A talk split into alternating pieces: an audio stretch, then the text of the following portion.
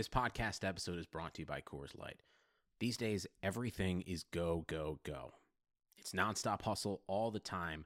Work, friends, family expect you to be on 24 7. Well, sometimes you just need to reach for a Coors Light because it's made to chill. Coors Light is cold lagered, cold filtered, and cold packaged. It's as crisp and refreshing as the Colorado Rockies. It is literally made to chill. Coors Light is the one I choose when I need to unwind. So when you want to hit reset, reach for the beer that's made to chill. Get Coors Light in the new look delivered straight to your door with Drizly or Instacart. Celebrate responsibly. Coors Brewing Company, Golden, Colorado.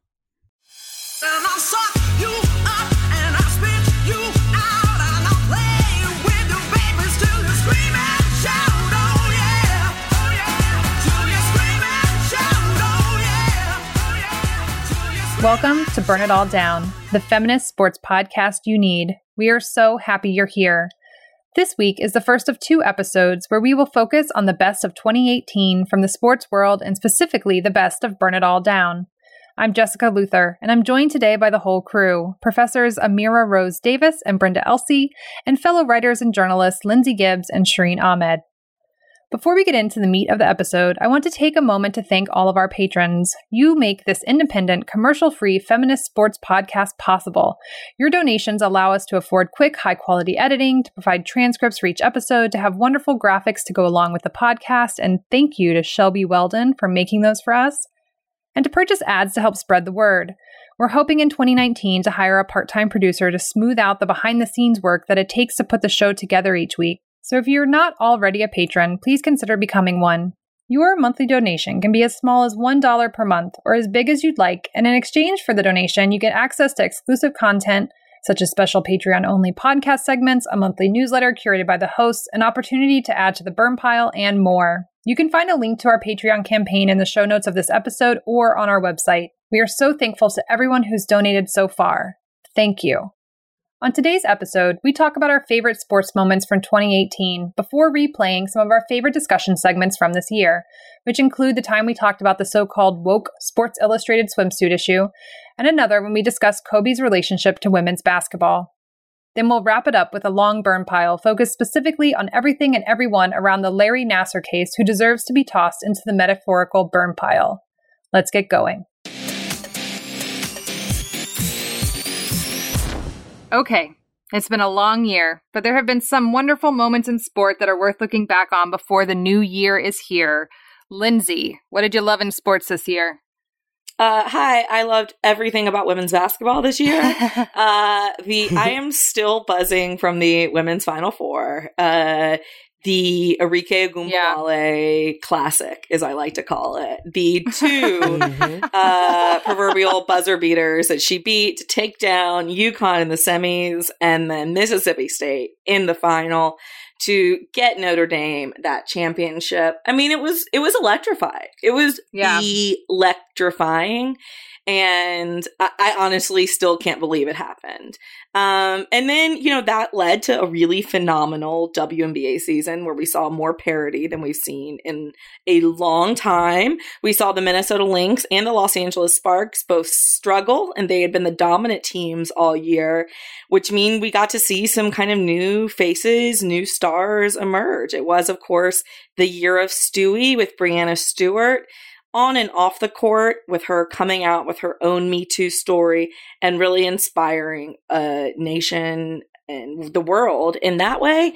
And then, you know, having her MVP year, winning MVP of the finals, winning the finals, USA basketball MVP, she won it all. And those WNBA semifinals, which both went to the fifth game, which were just absolutely phenomenal. And it was so cool for me. I cover the Washington Mystics and seeing them make it all the way to the WNBA finals just meant that I got a courtside seat to a lot of playoff games, which was a real treat for me as a reporter. And it was a phenomenal experience. I don't know if y'all remember, I got on national TV giving myself a mustache, um, which was just a personal, I remember. Great moment for me. So, you know, lots of highlights. Awesome. Thank you, Lindsay. Amira, I feel like anyone who listens to this podcast probably can guess where you're going with this, but what was one of your favorite sport moments this year? Wait, was it the Super Bowl, Amira? Oh, sorry, sorry, oh, sorry. I forgot. Oh, Lindsay. you have jokes. Lindsay. Sorry, sorry. You have jokes. We have rings. It's okay. That is so true. That is so true. Burn. Um, so while the Patriots did not win the Super Bowl that they appeared in for the third straight year, all right, something all right, I ridiculous that, like yeah. that, um, it's okay because the Boston Red Sox did win a championship. Um, and it was, and actually my favorite game of the series we didn't win, which was the epic, like two day long, how many innings? 17. Um, and that was just like the collective experience of watching it in disbelief as like every time it looked like it was going to be over, it like somehow kept going. Um, and that was really fun. And, you know, I, it's no surprise how much I love Mookie Betts and JBJ and David Price, basically all the black guys on the team. Um, I adore. And, um, yeah, so they were a squad that I enjoyed watching from, you know, the spring, from spring training all the way up into when they got the championships uh, this fall. So that was um, my clearly like high key sporting moment, but my low key sporting moment that I just have to give a quick shout out to was just like a, a local game here in Rec Hall with Penn State's volleyball, one of the top volleyball teams in the nation, playing Nebraska, another team, uh, who just lost uh, this week for um they came in second so they they lost the championship. They won it last year but they knocked penn state out of the tournament last year when penn state was the number one seed. And th- these two programs constantly go back and forth and nebraska always gets the upper hand. And in mid-october nebraska came here to state college to play a game that wasn't pretty but it was intense. Rec hall was rocking. It went to five sets and um, Penn State came from behind to defeat Nebraska at a time in the season where it was like, you know, these were top teams battling and the electricity in that room was just why I like sports. Like it was palpable. Everybody was so invested, living and dying on every, you know, spike, every ex- exchange of the ball. Um, and it was that sheer energy um, that fear, you have no idea what's going to happen. And the, the eruption of joy when, when we pulled it off, that reminded me why, um, I love sports the way I do. So it was a less known moment, not necessarily on many people's radars as the, the Red Sox win, but I have to put it up there as the same kind of exhilarating feeling. So that, that was, those were my best sports moments of the year. Beautiful. Thank you, Amira. Shireen, how about you? Um, this is going to be no surprise to anybody that my favorite sports moments uh, sort of circumambulate around football. And in addition to the Iranian women's national futsal team winning the AFC championship, which is really fun, you can see some of those clips on YouTube. There are GIFs now.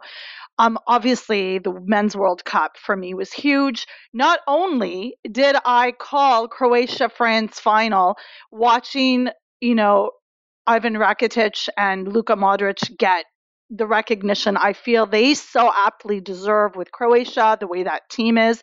It also restarted a conversation about refugees in sport because Modric is a refugee, was a refugee. And I think that's really important to recognize and the, and the conversations that started of that.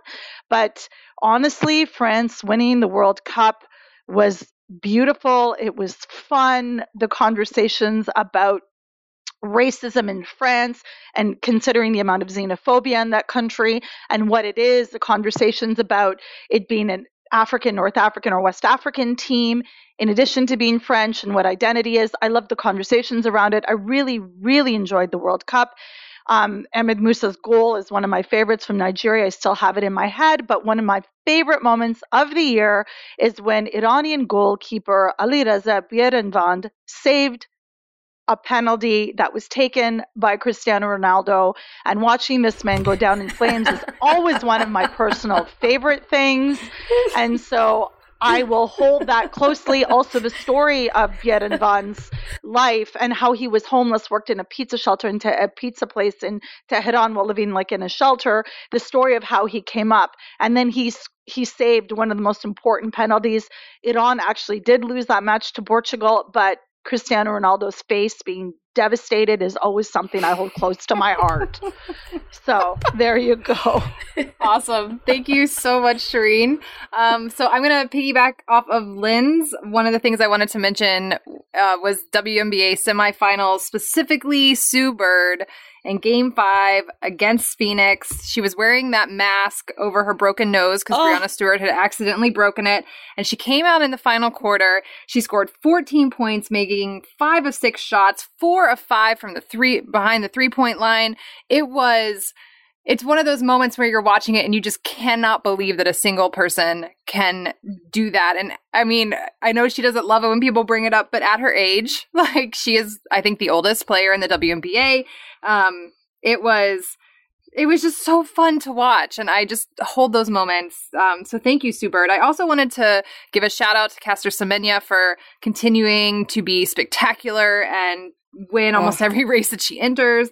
Um, and then, like, I don't want to forget that the Winter Olympics happened this year. We spent a lot of time talking about it. So shout outs to Chloe Kim for being amazing in the way that we knew that she could be and would be. Mhm. And Mirai, man, when she hit that triple axel, like I just like my I my heart stopped as she left in the air and then she landed that thing and her face. Like I rewatched the smile on her face at the end of the um I mean, I think she held it together, right? Until the end when she had finished and then she was just the joy that she felt in in accomplishing that. So, um those are all just wonderful moments in sport for me this year. Uh Brenda, why don't you round this out for us? All right, mine's a tie. I have a tie. One is Pussy Riot high fiving Yes. Mbappe at Yeah. the finals of the men's World Cup of 2018. And I thought it was just awesome to see disruption in the finals of the men's mm-hmm. World Cup. It rarely happens, it's very controlled. And given the fact that it was in Russia, I feel like it was even more controlled than ever. And it was it was just a wonderful moment to see this young superstar who handled his fame like, really well and with a lot of elegance. I mean, because it was just, it, he was just amazing in that tournament and surprised a lot of people. And to see that combination, I just, that image is so iconic and it's burned in my brain. And that is second or tied to my other favorite moment in sport, which was the Copa America Femenina or the women's uh, American Cup, because only Americans in the US call the US America. And so PSA for everybody out there. Um, and basically Brazil won all seven of their matches so handily to win that. And they really could use some more competition. But I have to say, just hats off 13 different Brazilian players scored in seven matches. Wow. Wow. That's insane. That's how much talent do you have? Where is that factory located? And why don't I have any? Um, it's yeah, 13 different like players scored. And of course, the fact that Formiga in her 21st year on the Brazilian national team 21st year. So she's been on the national team longer than some of the members have been alive. And Wow. she scored, and it was just so awesome because it's like, oh, I have so much respect for her. She scored against Colombia. Just a beautiful goal. So those are tied for my best, my best of sports moments this year. Awesome. I'm very proud of us for how quickly we did that because I feel like there are so many things that we could talk about, and it makes me very hyped for what is to come. The first segment we want to revisit before the year ends comes from episode 42, which we posted on February 20th. In it, Amira, Brenda, and Lindsay discussed their complicated feelings about this year's quote unquote woke Sports Illustrated swimsuit issue. Was it empowering, exploitation, or both? This week, Sports Illustrated released yet another swimsuit issue, as they do every year. This one featured many athletes and just, I know for us, inspired a, a very complicated discussion. And we want to kind of wade into that now. So, Lindsay, you want to kick us off? Yeah, I, I do. Got a lot of, as uh, Amira said, complicated thoughts about this. And I'm kind of excited to work through that. But let's just set the stage that, you know, it's that time of year again when, in a rare moment, women grace the pages and the cover of the most prominent sports magazine. But of course, this is for the Sw- Sports Illustrated swimsuit edition. This been heralded as the first swimsuit edition of the hashtag Me Too era. And according to Vanity Fair, this year, quote, the team behind the media institution set out to make a magazine where models were as much participants as objects. Just let that soak in for a minute. Okay. So there were there were five athletes who were really heavily featured in this issue. You had Sloane Stephens, Genie Bouchard, who are of course the tennis players. You had Aly Raisman, the gymnast, and then you had Brenna Huckaby, who is a um, Paralympic snowboarder. So that was kind of interesting. To, was she was the first Paralympic athlete to be included. She has an amputated leg, and so she was the first Paralympic athlete to be included in the SI swimsuit edition. And also you had Paige Spiranac. I don't know if I'm saying her name right, but she is the golfer who is best known not for L- even per starts on the LPGA tour, because there haven't been that many, but for her Instagram following that she's really garnered, which she has like 1.3 million followers on Instagram. But but one of the things they did this year was to try and get this message across that you don't, you know, have to be modest to be respected, which is something that we here at Burn It All Down are, you know, that's a great, that is true. Like, very much believe that, right?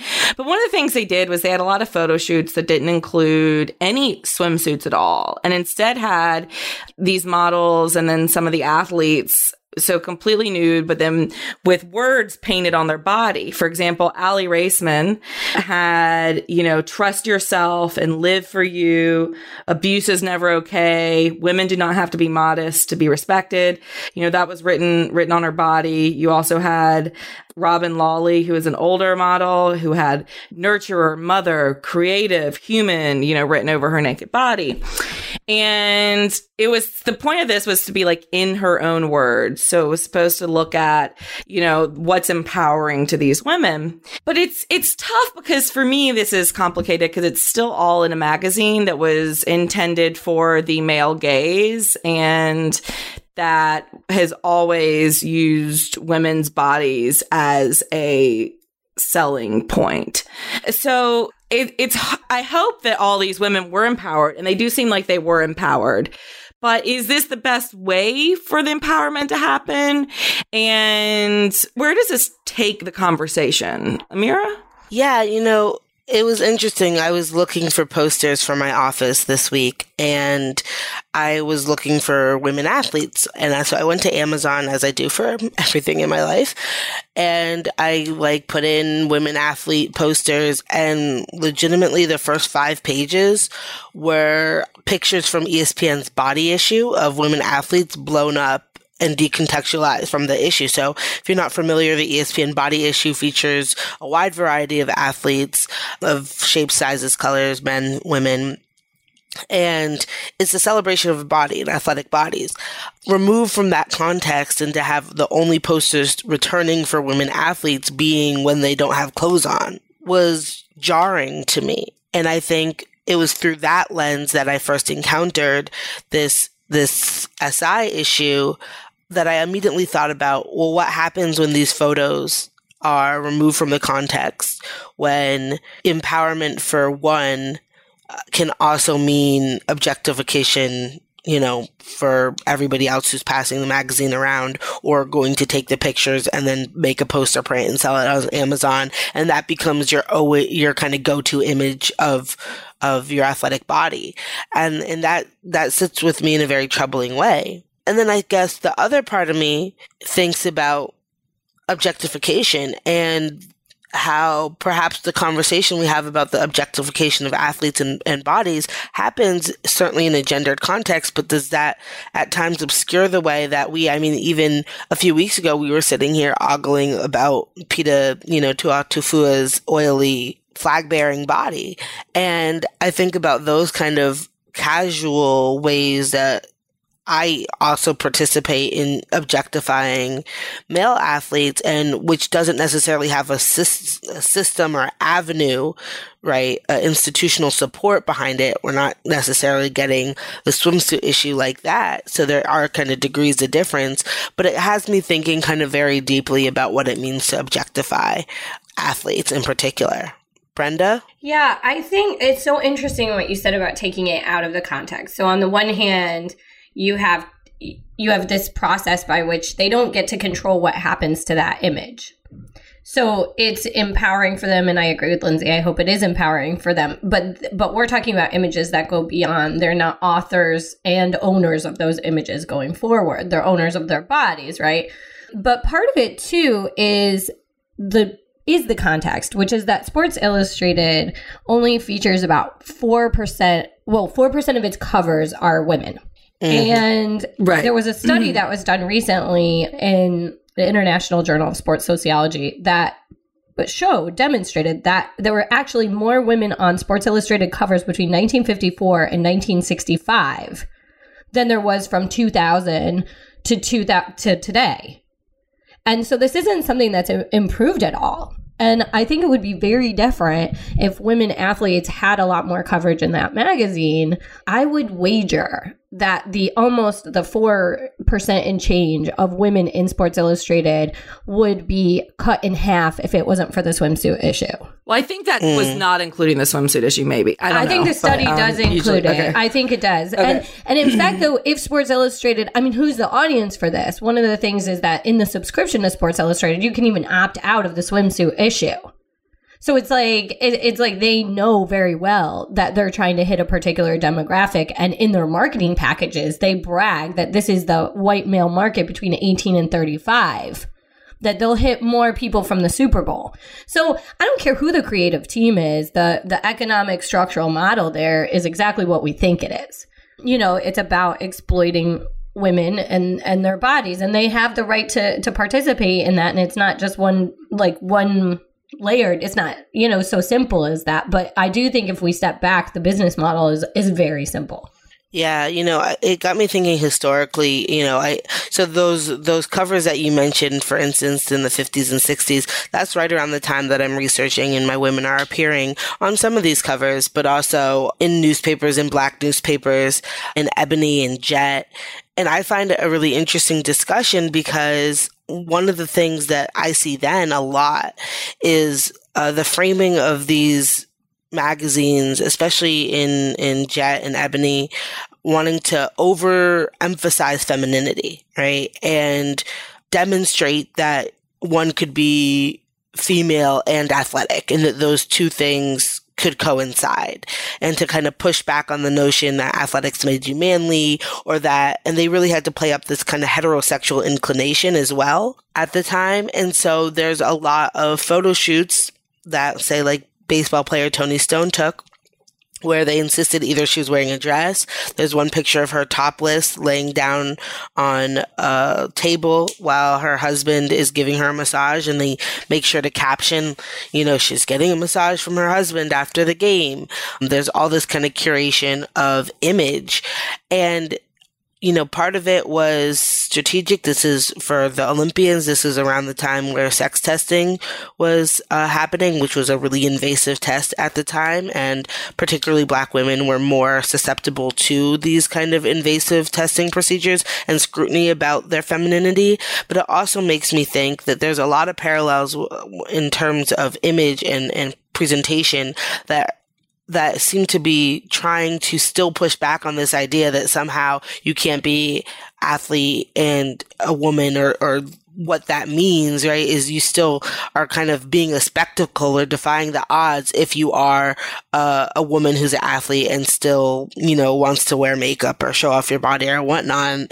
And that kind of historical continuum, I think, you know, is is a bit disheartening that that it's still happening, and it's interesting to me to document those that change over time.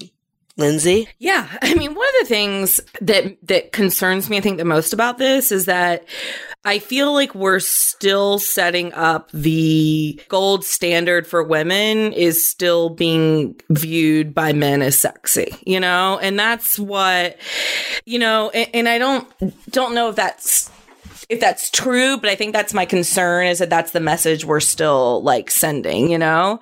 And uh, and that that's where I think I get stuck on this, right? Because you know, I want all these women to feel empowered and beautiful and from I look, I follow a lot of models on social media and who've done the and athletes who've done the SI swimsuit issue, and they all say great things about MJ Day, who is the editor, full time editor of the Sports Illustrated Swimsuit edition, and she does really seem to care about her models and you know create a really supportive environment and you know they all just love her. And that's that's great like that they're that they're finding this empowerment. I'll read from that vanity fair piece again that you know mj day runs the swimsuit edition like a den mother. She pays attention to the comfort and emotions and comfort levels of her employees. Mj day says quote this is a safe space.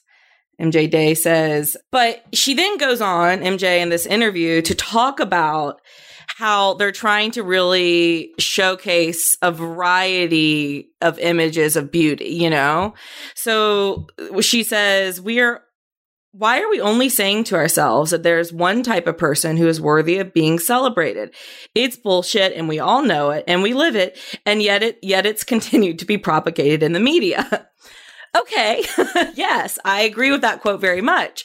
But look, if you look at the SI swimsuit, it is a very narrow standard deviation of what is beauty, right? Like Sloane Stephens might be slightly more muscular, but Sloane Stephens is like one of the most gorgeous women in the world, right? Like there's no doubt about the fact that like Sloane Stephens is stunningly gorgeous by pretty much all standards, right? And so, you know, same with like Genie Bouchard, you know, and these other athletes are giving. So I think that's like where I really get kind of caught up is the fact that we're still like I understand that for a swimsuit issue, like putting people of color in there and putting women who are a size 10 instead of a size 2 that these are supposed to be like hugely radical acts, but all of these people still fit into a very narrow standard of beauty, you know? And that's so how far can you take that empowerment, right? Like SI is still very much like reinforcing these standards of beauty that we have. Yeah, Well, I always ask myself, I mean, exactly what Lindsay sort of just ended on, which is how far does that empowerment go? But wh- who is this empowering besides? If if it's them, great. But like, how many girls are looking at the SI cover and being like, "I feel so empowered"? I mean, I, I'm sorry to say, it, but this does absolutely nothing for the for the larger structure of sexism that exists, and the fact that they're like trouncing around on Caribbean islands has a real gross thing for me. You know, I mean, Puerto Rico doesn't have power, you know, but it's so hot and sexy to roll around on a beach that could be whatever Caribbean island, right? So there's also a whole context to, you know, where both a very narrow standard of beauty, all of the bathing suits are like typical of kind of pornographic, right? Featuring and covering certain sort of styles Very minimalistic. but also very traditional, right? I mean, they're not featuring the muscles. They're actually not. I mean, the muscles are part of those women's bodies and they come along with it, but it's all about like the peekaboo, you know, genital breasts, peep shots, you know, and and women occasionally like licking their fingers, you know, or looking like they like accidentally, you know, are just waiting for some man to come onto that beach. And so anyway, I just I I can't imagine a girl seeing it and being like, "Thank you so much for doing that." It's really cleared stuff up. But I think that there are girls who see that because there are girls I mean, we we're still sending the message to girls that they need to be seen as sexy, right? And like that that is the holy grail. So in that note, I think we that it is empowering to girls. I'm just not sure if it's empowering to girls in the right way, you know? Like I think that there are actually tons of of younger girls who see this.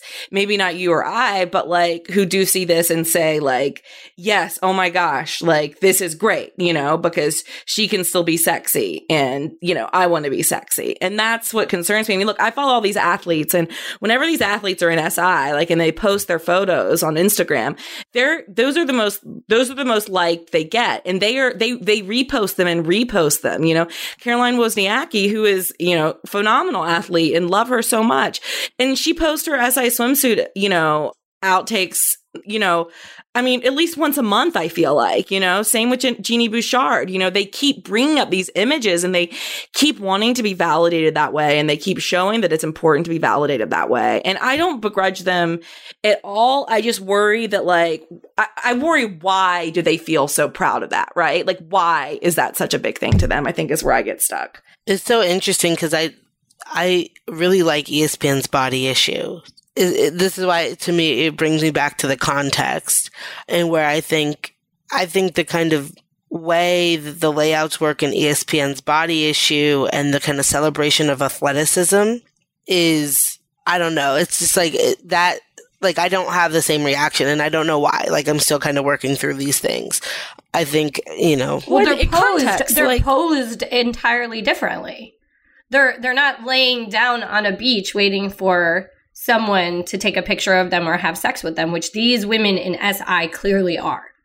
And and so the Mm. pose is absolutely central. Whereas the ESPN body issue, they're like running and leaping and jumping and flexing. right. They're celebrating the athletic. What what SI is doing is conforming these athletic or women of color bodies to still fit the standard poses and standard definition of sexy. Whereas I feel like ESPN is more we are going to find what's sexy about your, you know, or what's attractive about your specific body and cater to that.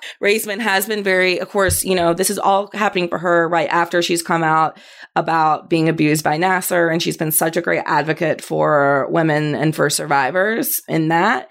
And, you know, she did tell, I think, People magazine that she's had people telling her, I don't understand how you complain you can complain that you were molested because you participate in Sports Illustrated swimsuit magazine. So I just want to say like that is fucking disgusting and by sitting here and sorting through our comfort level with this and what it all means and the context, we want to in no way like shame these women or say that they are anything but wonderful women. Next up is our discussion from episode 49 in April about the relationship between Kobe Bryant and women's basketball and our struggle with it given his history with women and because the sport can use all the champions it can get. On the episode that day were Shireen, Lindsay, Amira, and me. So, Kobe and women's basketball. Let's do this, y'all. Lindsay, you want to get us started? Whew, sure, I'm going to try and be brief here because I know I just have a lot of things to say, but I want to get I just want to get it get this conversation started. All right, let's start with the women's final four, which was absolutely incredible last week. Of course, it had the two overtime games in the semifinal and then the championship which Arike Ogunbowale, my new best friend in my mind, Won on a almost last second three pointer from the corner to take down Mississippi State. In the semifinals and in the finals, there was a very um, notable presence in the crowd, which was Kobe Bryant and his wife and his daughter. Kobe has long been a champion of women's basketball. And considering that women's basketball needs a lot of high profile champions, that that is a good thing for the sport right now. And that Kobe is so beloved in the basketball community as expected. And as is always the case when Kobe shows up, Kobe gets a lot of airtime. Kobe gets a lot of tension. Kobe sucks a lot of the air out of the room for being Kobe and for saying very, I would say good, but also like not I wish it wasn't a big deal that there was a man who was like, these women are awesome. like everyone's like, mm-hmm. oh, let me fawn over you forever. Like you are such a feminist or whatever. You know, it just it just drives me crazy. But that's that's kind of another subject. But I want we want to specifically hone in on Kobe right now.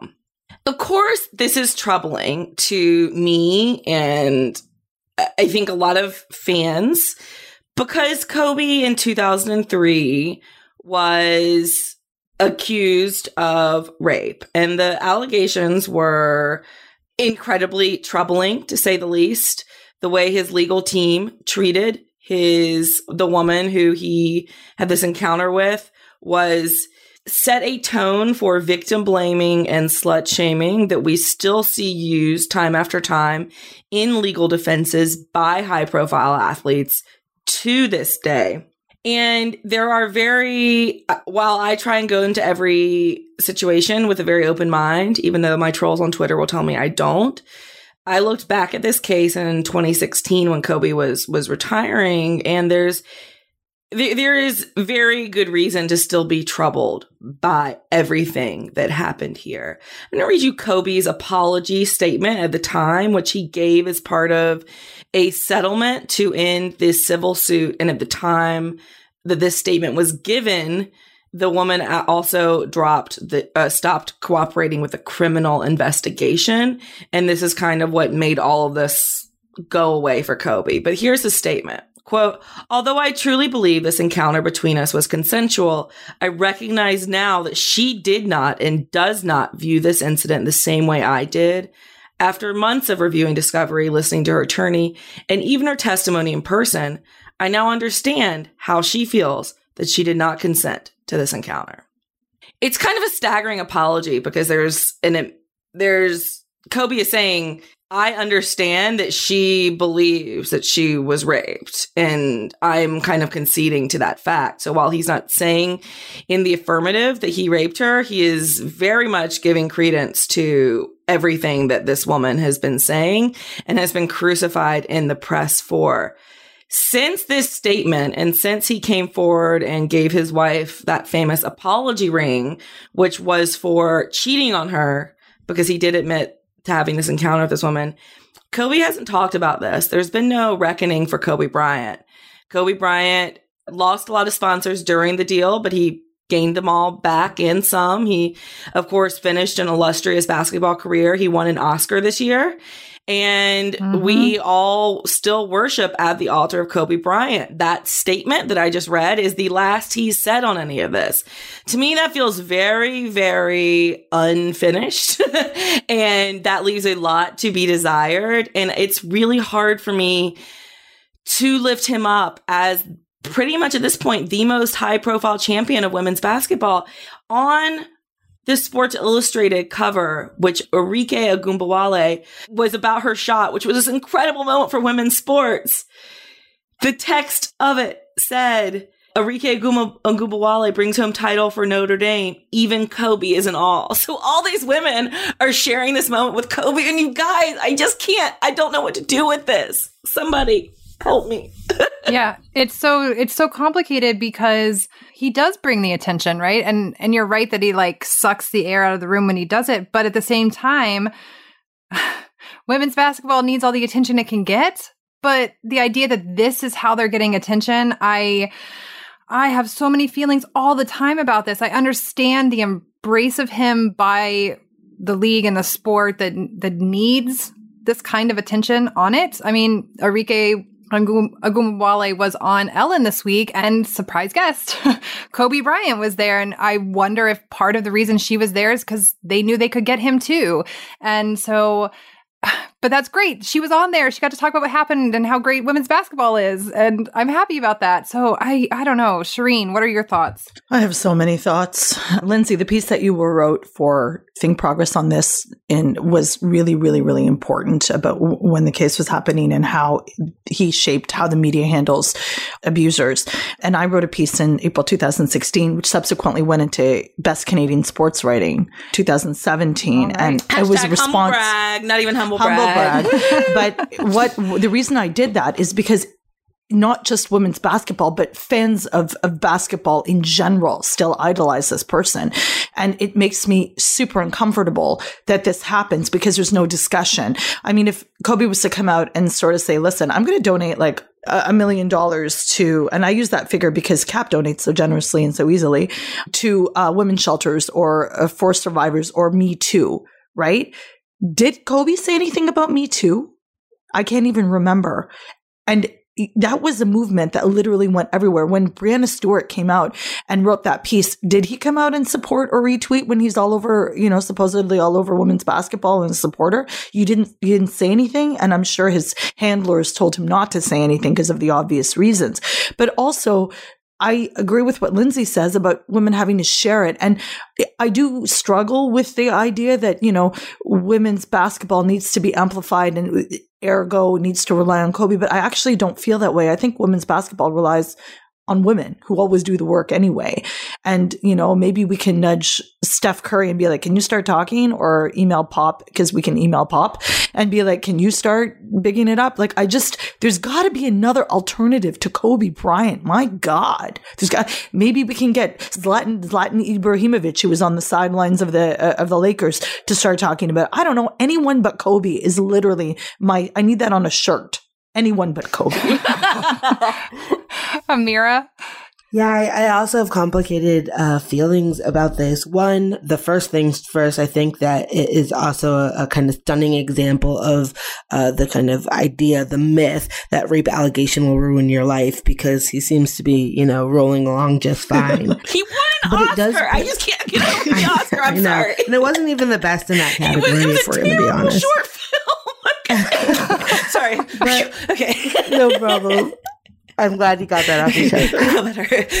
Better. but a lot of my kind of complicated feelings come because I've been wrestling lately with the idea of rehab or mm-hmm. rehabilitating your image, both in a kind of corporate sense, like, oh, now I can sell things or have myself appear courtside and everybody fawn over me, but really thinking concretely about what what do you do and where where do you go after allegations or after you've confessed or like I've just been really kind of wrestling with this idea and thinking about like Shireen, what you just said about his kind of utter lack of acknowledgement. And Lindsay, you noted that that confessions last time he talked about that. Would it feel less icky if he, you know, took ownership of that or said me to and, and, and said, you know what, Molly Ringwald just wrote a piece where she completely Mm-hmm. considered and returned to movies she was in and the way she was part of a certain type of process of this. And I think that what would it look like if he was doing that and not kind of running or shielding from it, but like embracing it? Would we, would that make it better? Or would there be a way in which it, it didn't matter? Because once this happens, it's, you know, that's it that you're always going to be carrying that with you for the rest of your life. And and so those are the things i'm thinking about. And of course i i, I compare this to ben roethlisberger a lot and in the ways legacies of of allegations can hang on you but the disparate ways in which people are treated i don't know like i, I i'm i'm very much wrestling with that idea. What would it look like to be for him to be accountable Right. And I think one of the most difficult things about this is how do we decide if we don't have an idea of what that means to the victim, to the person harmed? But of course, we shouldn't know on some, like, we shouldn't be like knocking on this person's door asking. And, and so, how we as a society or community decide that it's enough, that this is, that accountability has been had and, and, we don't have to carry it with us all the time anytime that this person is there. It's just it's so hard to measure. And i and i do think it i mean yeah on some level i want to tell you what i personally think he should be doing but does it matter what i think he should be doing? I don't know. And and, and that's one of the things that i wrestle with when i think about i don't not redemption i guess rehab. I don't know. It's so complicated and it's hard. Uh lindsay? Yeah, I think to bring this back to women's basketball, one of the reasons why I don't get so angry with the women's basketball community about this is because it's a universal thing with Kobe, right? There's this universal acceptance and moving on. So it's not like all corners of the sports world and the entertainment world are blackballing Kobe for this. And then it's just women's basketball who's, you know, celebrating him. I mean, journalists we love, you know, Jemele Hill, friend of the show, I like to say, you know, who we've interviewed. You know, she interviews Kobe and doesn't bring this up. You know, this is, it's just kind of universally accepted and moved on. And that's really hard to grapple with, especially as we come today, I mean, I, think sometimes the significance of the Me Too movement, it's a very important step, but it's, it's very much just a step and nobody knows what the rest of this staircase looks like or even if it exists. And, you know, we have to keep kind of building it as we go along. And part of that is figuring out what we do with people like Kobe Bryant, whose out, the allegations happened so long ago but that are still there, that are still there, that are still troubling, and that we think there's still some reckoning that needs to be done. Uh, you know, I wrote about this a little bit with Shaun White, which was a very different situation uh, uh, on the spectrum, but it was, you know, sexual harassment. And I, I don't want to say that I'm saying that is rape. I'm not. But one of my things with his Olympic redemption arc was that NBC didn't even ask him about it in their softball interviews, you know, with him. And I felt that one of my things was, I, am not saying that the, these, that this guy needs to be banned. I'm not saying I don't want to watch, enjoy his, you know, gold medal winning run in the Olympics. I'm saying I think if we're talking about his story the past four years, he should be asked about these incredibly troubling allegations, you know? And that's, it has to continue to be part of the conversation. So that's why I think even though we don't have all the answers right now, continuing to bring it up, continuing to grapple with it. And I'm not saying that Kobe needs to has to go away forever, but I'm saying that this this right now what's happening also isn't the answer. So, uh, even though I don't have the answer, we've got to keep pushing this conversation forward. Absolutely. Shireen? I'm okay with Kobe going away forever, but no, just kidding, not really. But the last thing is, is that I can say with certainty that although a lot of media does sort of ignore those hard questions or doesn't want to bring it up, or maybe are told that by their superiors they cannot bring it up, because that's kind of the power that he wields, is that he will never be on Burn It All Down. And I don't like to speak for us as a whole, but I'm pretty sure I can say that. And that's all, that's, that's it for me. Unless he wants to talk about the rape out, y- you know, unless he wants Yes. to, if Kobe Yeah, would like to specifically address what happened in 2003 and what he has learned from it. then he We have can- space here. Then he, Yeah, we have he, space. ha- he has space. Those, but but he should know those are the only questions we will be asking. Amira? Yeah, I think one of the things that leads me to think on is the particular vehicle of sports in re- rehabbing an image. Like you said, Lindsay, like watching Shaun White like tear through that course. There's something about sports, and I'm thinking this particularly reflecting on Chapua Chap. I can't even say it. I'm from Massachusetts. I'm the worst person.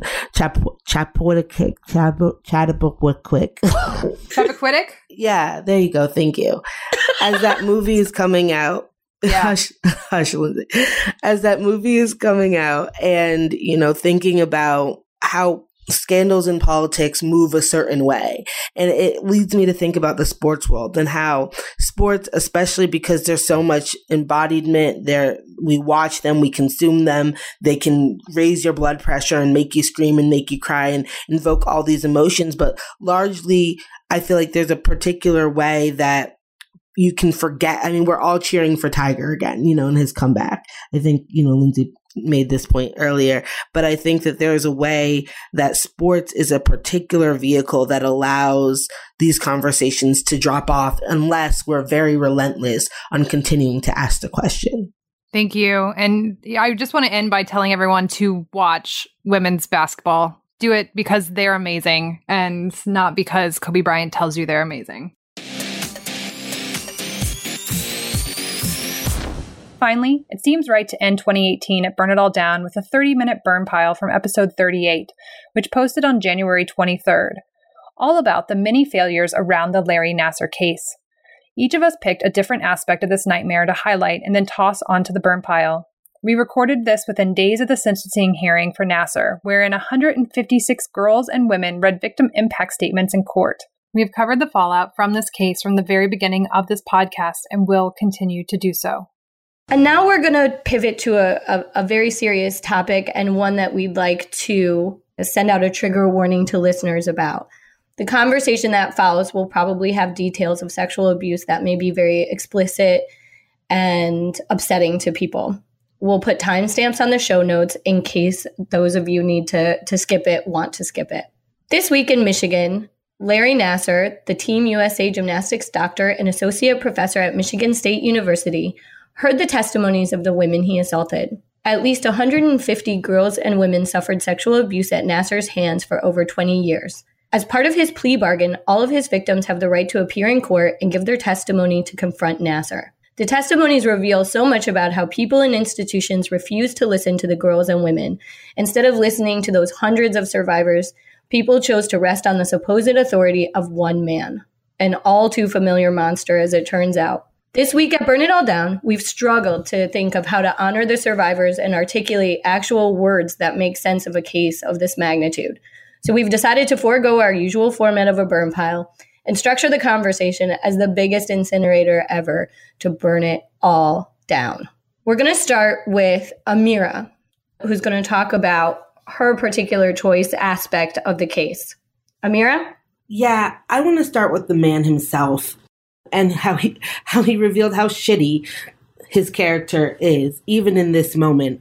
This week, as uh, hundreds of, I should say hundreds, almost a hundred survivors stood in front of him in a courtroom and revealed to the judge, to the courtroom, to the world, the wake of of devastation he left. He had the audacity to write a single spaced six page letter complaining that it was too hard for him to listen to this description of abuse, that he was mentally not able to withstand this.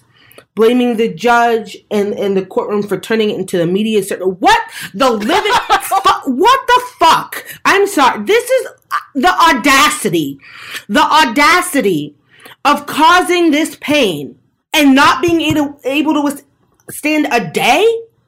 These women, these girls, many of them still minors, have been living with this for years. And you can't take 48 motherfucking hours to hear what you have inflicted? They're holding up a mirror to you and you are running away. You are a coward. And kudos to the judge in this case who responded to this ridiculous letter and said, listen, spending four or five days listening to them is significantly minor considering the hours of pleasure you have had at their expense and ruining their lives. I just, it, this is about power. And you can see now that he is shredded from it. He has no ability to exert himself over these brave young women. He's cowering. He's cowering and he's weeping and he is just even in this moment, I don't know what else I would have expected. I knew he was a monster, but this revealed him to be a coward. I'm I'm burning it. I'm I'm enraged. I just have no words. Yeah, I've been listening to pretty much all these victim statements. And one of the things that has struck me that I think the level of his evilness and his soullessness, it continue, you don't think it could astound you anymore. And yet it does over and over and over again. What he's gotten lost out of this conversation is that not only did he sexually abuse, which is is is the worst not only I've ever said, but most of these women came to him for specific treatments of Mhm. pain and he did Mhm. not properly treat them. And many Right. times he actually invented diagnoses of severe back pain or misdiagnosed them so they would keep coming to him so he would he could keep abusing them for his own pleasure. So many of these girls besides the emotional pain and the, you know, the ways their lives have fallen apart, they're still in extreme physical pain because they were never treated properly when they were supposed to be. Oh, and we know how emotional trauma works in the body and exacerbates all kinds of, you know, there's psychosomatic reactions to those types of things on top of the fact that they weren't treated for their actual physical ailment. Shireen, what do you want to burn about this case? Well, amongst the many things, like everyone else wants to incinerate, for me, one of the most harrowing things was the lack of media coverage on this particular. It's the most horrific systemic abuse in sports in the history of the United States. And I think that it was just staggering how little. And I'll actually be referring to work that Lindsay's done. And Lindsay, just really the work I've got, you know, if I'm talking about lack of media coverage, the work you've put forward to this, like, a hat tip to you because like I've been relying on you heavily and I know this work is exhausting. So when I say that I also want to add that mad respect and much love and lots of self-care to the people that have been covering this because it's not easy. Now, in terms of the coverage or lack thereof, and which Larry Nassar had the audacity to say to the judge that he accused her of a quote unquote media circus, which is not true. The Indianapolis Star broke this story, and we had in, in September of 2016, and in a previous episode, we did have the journalist on that had been following this, and then Lansing State Journal had covered it. Dvora Meyers from Deadspin had been covering. I think the um, and Jessica wrote a piece for BuzzFeed yesterday on it. I think it's important to know that there was a less than 20 minutes combined of Fox News, MSNBC, CNN on this entire case. And we're talking about everything from facts to witness testimony to actual court because he's been sentenced. This is just now what we're seeing as the victim impact. But the fact that it hadn't been covered the way it ought to be is just is just so devastating. And instead we're hearing about I don't know, you like President Agent Orange having temper tantrums in Ford mag, Forbes magazines, and I like it's just getting lost, and it shouldn't be. And Bryan Graham of uh, the Guardian actually wrote an article about this and why it's not getting more attention, and he wrote about this, and he said it's just that people don't care, and that really struck me because the reality is there are systems of violent systems in place and do people really not care? If people call up their local stations and say listen we we want to hear about this. Why is this not being reported if they tweet accurately? Like these things actually do make a difference and for people to say. It's also also i understand difficult for people to hear and read about it and it can be triggering and lots of love out there to the survivors who are being re-triggered by this but this is a systematic problem within this sport and in the united states and in many other countries that we ha- the only way to clean out this dirty laundry is to air it. It needs to be out there. And again first and foremost love and support to the survivors those who have come forward and those who still can't but in terms of media you have a responsibility and not only to cover it, to cover it responsibly, use media toolkits if need be, Chicago Task Force of Femifesto. Like it needs to be done, and please do it responsibly. Jessica, you you actually wrote in BuzzFeed about people caring or not caring enough. Yeah, I did. They don't seem to care enough in in my experience and from the circles I run in. Even though like I run in one like this one right here where we care very deeply. The article you know framed around the Sandusky trial, which a lot of from Penn State, which just inundated the news like on all sides. And my entire point with the piece was to say that what we've learned, what this is the mask drawn back, is that all that Sandusky coverage actually had nothing to do with the victims in that case and caring about child sexual abuse, that it was literally just the institution and specifically that coach, Joe Pa, that everyone loves so much. And that we can see that because here we have this horrific case with Nassar that doesn't receive the same kind of intensity of media scrutiny. It's not that people haven't been covering it. There's, some, of course, there's the defensive response to the piece that like, there's lots of articles about this, and I heard about it from one of my friends, so that you must be wrong. And I just, you know, how are you ever going to prove that the intensity of the media coverage is very different that the tenor and the fa- and the flavor of it is very different? But i feel like we i mean it seems obvious to me and and i think that's because they don't have an institution or a famous person that they identify with and care deeply about that's involved here and it's it's not about the victims. Like it's not actually about that and trying to mitigate that kind of harm and i think that was really what I wanted to draw attention to. Lindsay, as somebody who's covered this intensely, do you have something to comment in terms of media coverage of this? Yeah, I think that there needs to be a line drawn between reporting and coverage because the reporting on this case has been absolutely fantastic. And it is because, especially the Indianapolis Star and the Lansing State Journal reporters, that we are at this point. I mean, you know, they, their reporting led to these brave survivors coming forward and got us to this point. So there's been phenomenal reporting. But that study that Shireen mentioned that I wrote about, about 20 minutes. So this was last week that there was Monday through Friday morning and it looked at CNN, Fox News and MSNBC. So three 24 hour, seven days a week cable news stations and it tallied in all the four days and all the, the stations, just less than 20 minutes of coverage on this case. And this was the biggest week for the case in the media because it was the week that all of the victims were speaking day after day, nine to five in court.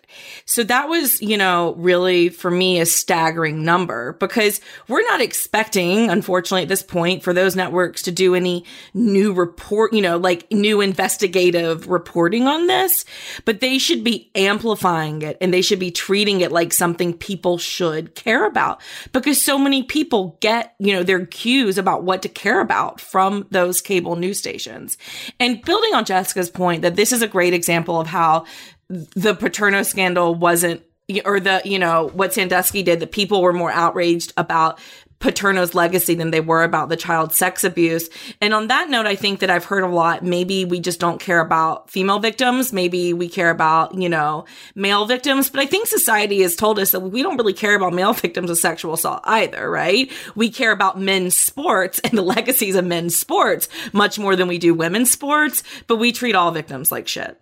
Okay, so on the burn pile, which is already just flaming, flaming, flaming, flames up to the sky. Jessica, what are you going to throw on? Yeah, so I'm going to start the the enabling part of this, and I want to talk very about one specific enabler of Nassar's who's getting less attention overall because there's so so many fingers to be pointed here. But I want to talk about this guy. His name is John Geddert.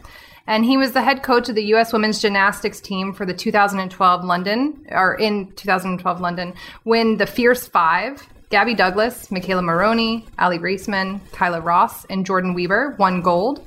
Four of those women, Douglas, Maroney, Raisman, and now Wieber, have said that Nassar abused them. Wieber, the 2011 World All Around Champion, was personally coached by Geddert, who is the owner of Twistars USA Gymnastics Club near East Lansing.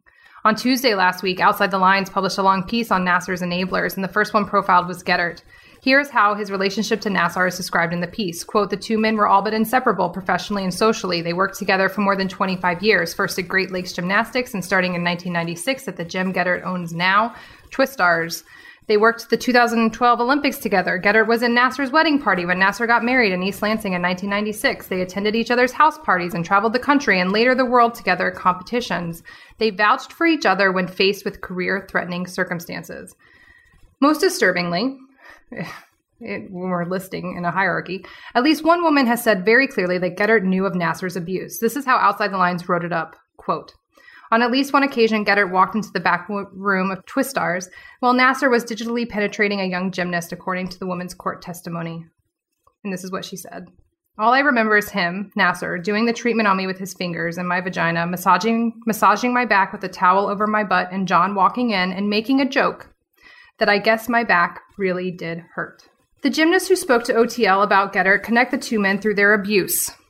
In two separate incidents, a parent and a gymnast reported Geddert to the police for assault. The gymnast told police that Geddert stepped on her toe, grabbed her arm, and pushed her into the wall to discipline her. Nassar texted that gymnast's grandmother to plead on Geddert's behalf. Lindsay Lemke, who started training at Twistars when she was seven years old and is currently a senior at Michigan State University, spoke about Geddert's behavior this week. Quote, he would take girls by the shoulders, squeeze hard enough to leave marks, shake them, and yell directly into their face.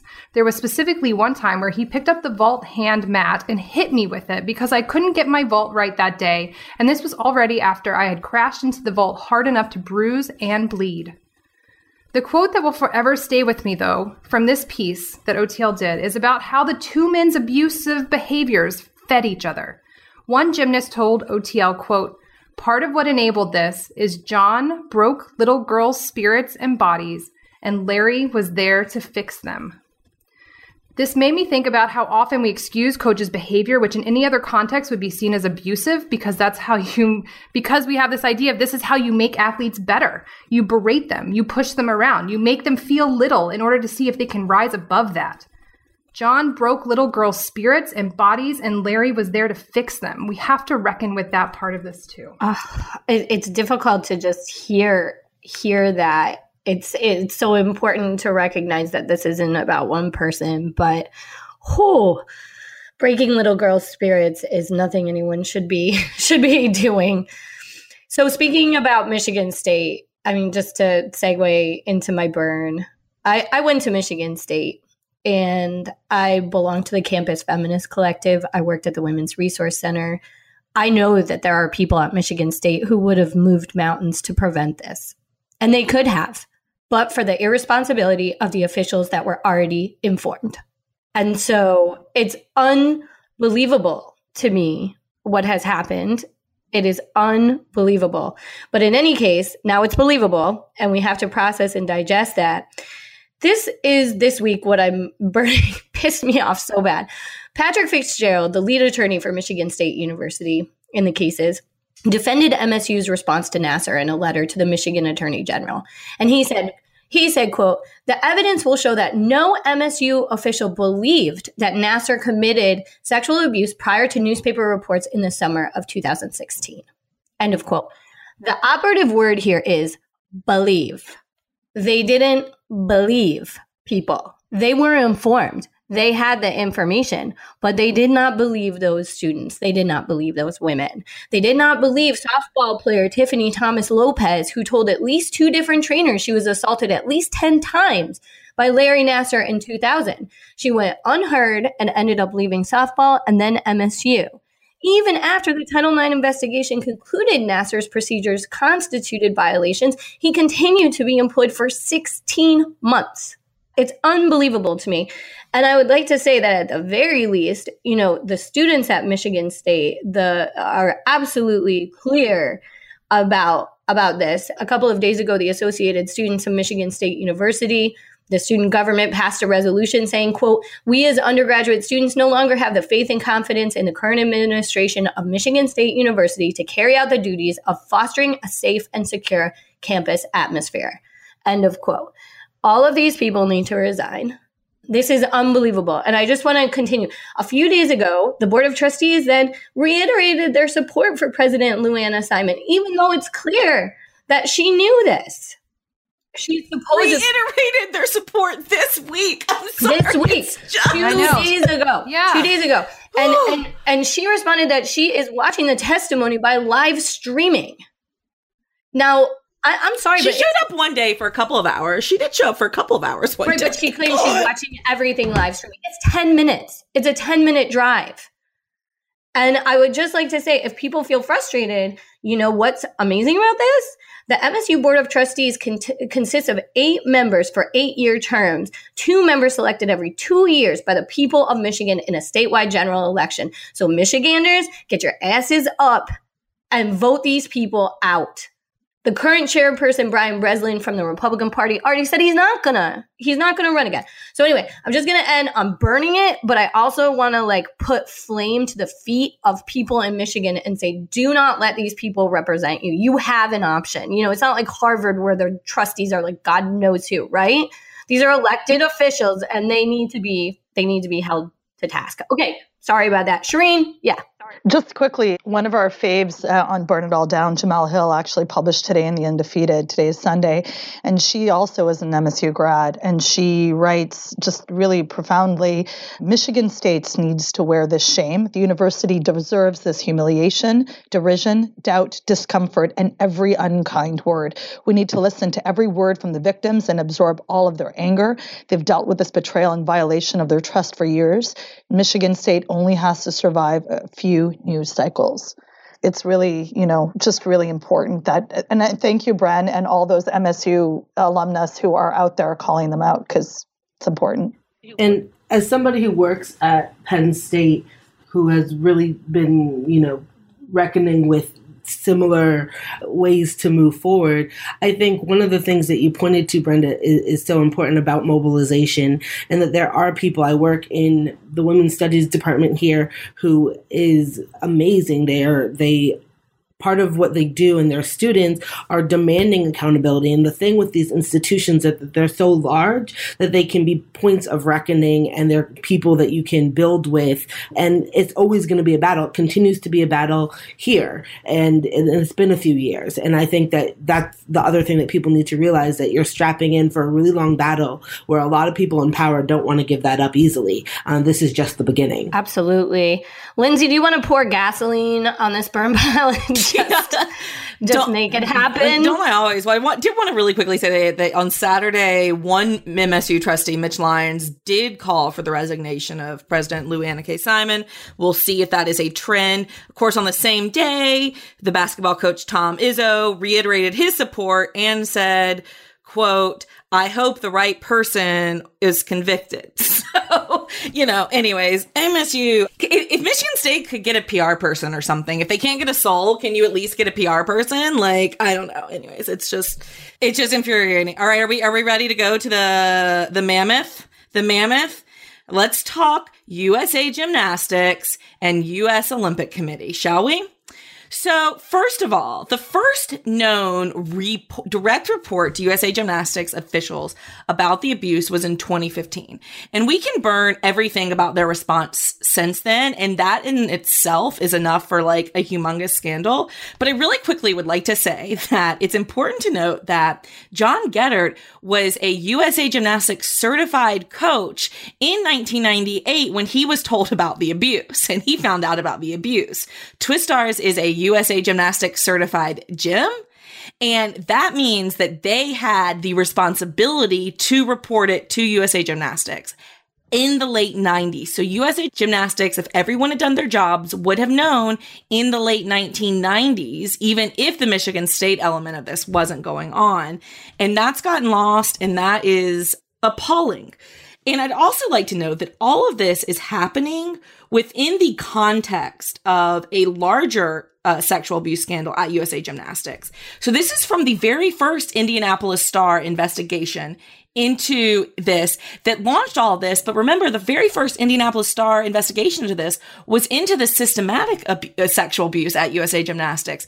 It wasn't even focused on Larry Nassar. It was just that Rachel Denhollander read this investigation. We had her on the show a few weeks ago, episode 31. It's a must listen. And you know, so when she read their big investigation, that's when she came forward about Nassar and got the ball rolling there. But just so, okay, so, so top executives have failed to alert authorities to many allegations of sexual abuse, and they relied on policies that enabled predators to abuse gymnasts long after USA Gymnastics had received warnings. That is a quote from the Indianapolis Star investigation. So that's, it's a really important context for all of this because USA Gymnastics denials just don't fit with like the history that we know. But let's talk a little bit about, let's start in 2015. Okay. In 2015, Sarah Jantzi, who was the coach of Maggie Nichols, who was an elite gymnast at the time, who was expected to be on the Olympics team in 2016 before she was injured. But anyways, Sarah overheard Nichols telling Aly Raisman about one of Nassar's treatment sessions. This coach was very alarmed and notified USA Gymnastics officials immediately, as well as Nichols' parents. USA Gymnastics, you think they would, they want you to think that they notified law enforcement right away. That's what they initially said. They did not, however. It took them five weeks. The first thing they did was to hire a workplace harassment investigator to look into the matter. It Took them five weeks, and it should be noted, and I have to credit the, the podcast Gymtastic, uh, which is, or Gymcastic, excuse me, which is an excellent gymnastics podcast, but for pointing this out for me, where the independent investigator actually gave them the report, gave USA Gymnastics the report at the end of one week saying that, like, yes, you need to deliver this to the FBI. And uh, Gymnastics waited till the following business day, which was Monday, to report it because the FBI probably doesn't take calls on the weekend. So, anyways, around the time the USA Gymnastics finally notified the FBI, Nassar and the USA Gymnastics Committee officially parted ways. But USA Gymnastics allowed Nassar to publicly portray it as a retirement. He wrote a sappy retirement post on Facebook. USA Gymnastics did not notify Twistars, which once again is a USA Gymnastics accredited gym where they knew Nassar was treating patients, nor did they nor did they notify Michigan State University. Whew. Okay. then again, okay, so it took until mid 2016 for the FBI to actually interview Aly Raisman and Maggie Nichols. It didn't interview Aly Raisman until after the 2016 Olympics, which I just don't feel is a coincidence. Do you? It actually took nine months for the FBI investigation into this to get officially launched. And it took that long for uh, USA Gymnastics to call them up and say, hey, are you actually investigating this or not? During this whole time, they told parents that they, who were there being interviewed, they told parents that they could not talk about this publicly. And the reason they were not talking about this publicly was because of the FBI investigation, the one that wasn't launched for so many months. Whew, okay. Sorry. Uh, it's been a really, this is one of those cases where every single detail I, I like find is more appalling than the last. So we also know that they paid McKayla Maroney $1.25 million to stay silent. There's believed to be other confidentiality agreements that USA Gymnastics paid out as well. There was a non-disclosure agreement included in that, but that they're saying now that they will not, you know, support that um, which is good. You know, that's that's so kind of them.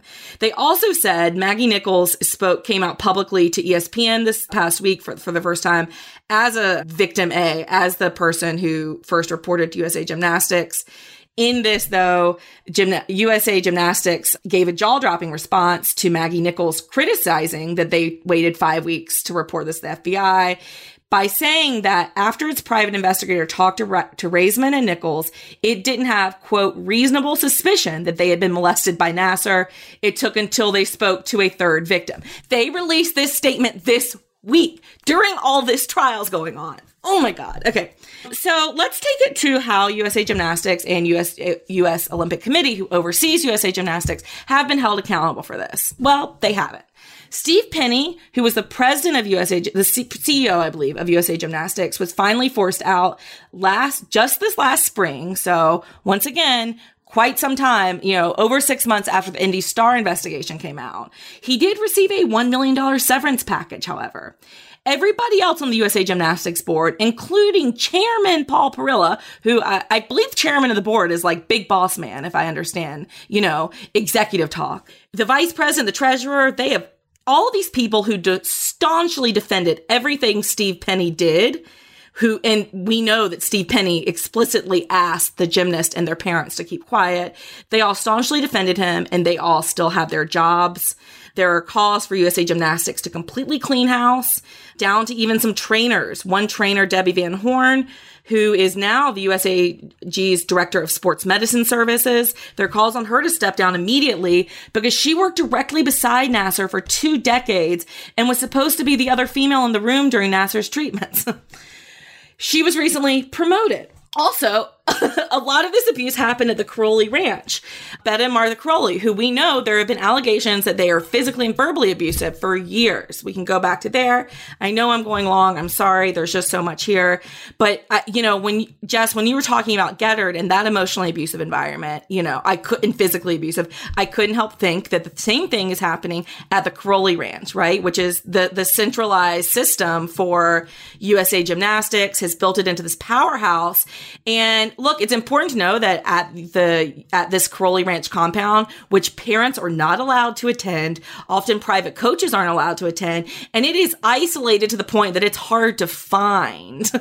Exactly. And Ali Ali's point was so great this week, sorry to jump in, that at the same time that they released the statement saying, okay, we're not gonna have gymnasts return to the Karolyi Ranch, they had people there that Right. same day training. So, so, so just going back just a little bit, at the Karolyi Ranch, Nassar was allowed to enter their dorms privately. He was allowed to treat them wherever, which goes against every regulation, you got every single one.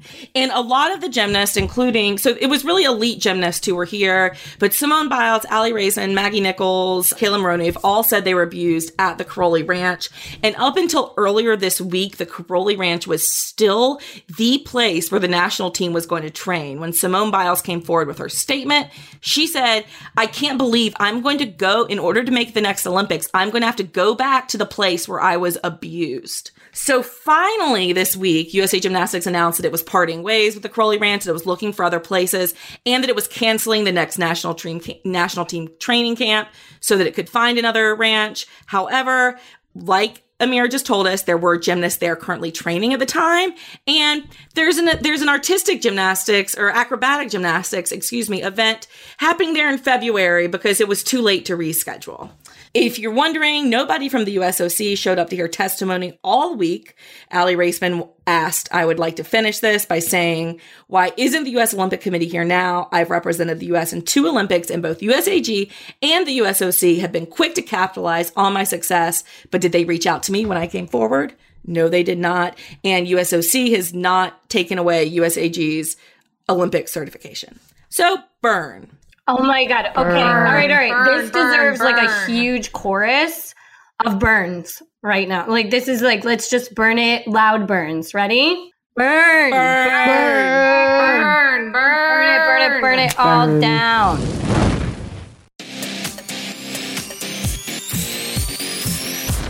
That's it for this week's episode. Thank you for joining us.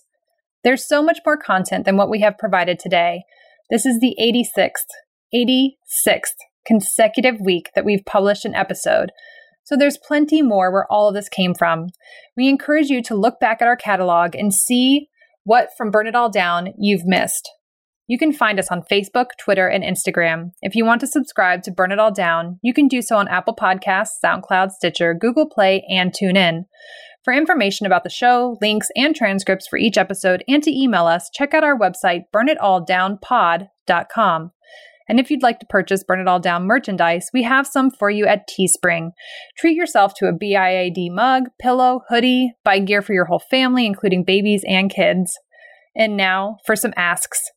If you enjoyed this week's show, please share this episode with family, friends, work colleagues, neighbors, people at the dog park you talk sports with, whomever you think would be interested in Burn It All Down. Also, please, please, please rate the show at whichever place you listen to it. The ratings help us reach new listeners who need this feminist sports podcast but don't yet know it exists. Finally, please check out our Patreon and give us a gift this holiday season. If you can, sign up to be a monthly sustaining donor to Burn It All Down and get exclusive content you can't get anywhere else, such as Patreon only segments, a monthly newsletter, and even a chance to contribute to the burn pile. You can find the Patreon at Patreon, P-A-T-R-E-O-N dot com slash burn it all down. We're grateful to everyone who has signed up so far. Your patronage allows us to create this independent, commercial free feminist sports podcast. We could not, we could not do this without you all. Thank you. That's it for Burn It All Down. For Amira Rose Davis, Shireen Ahmed, Brenda Elsey, and Lindsay Gibbs, four of the best people I know, I'm Jessica Luther.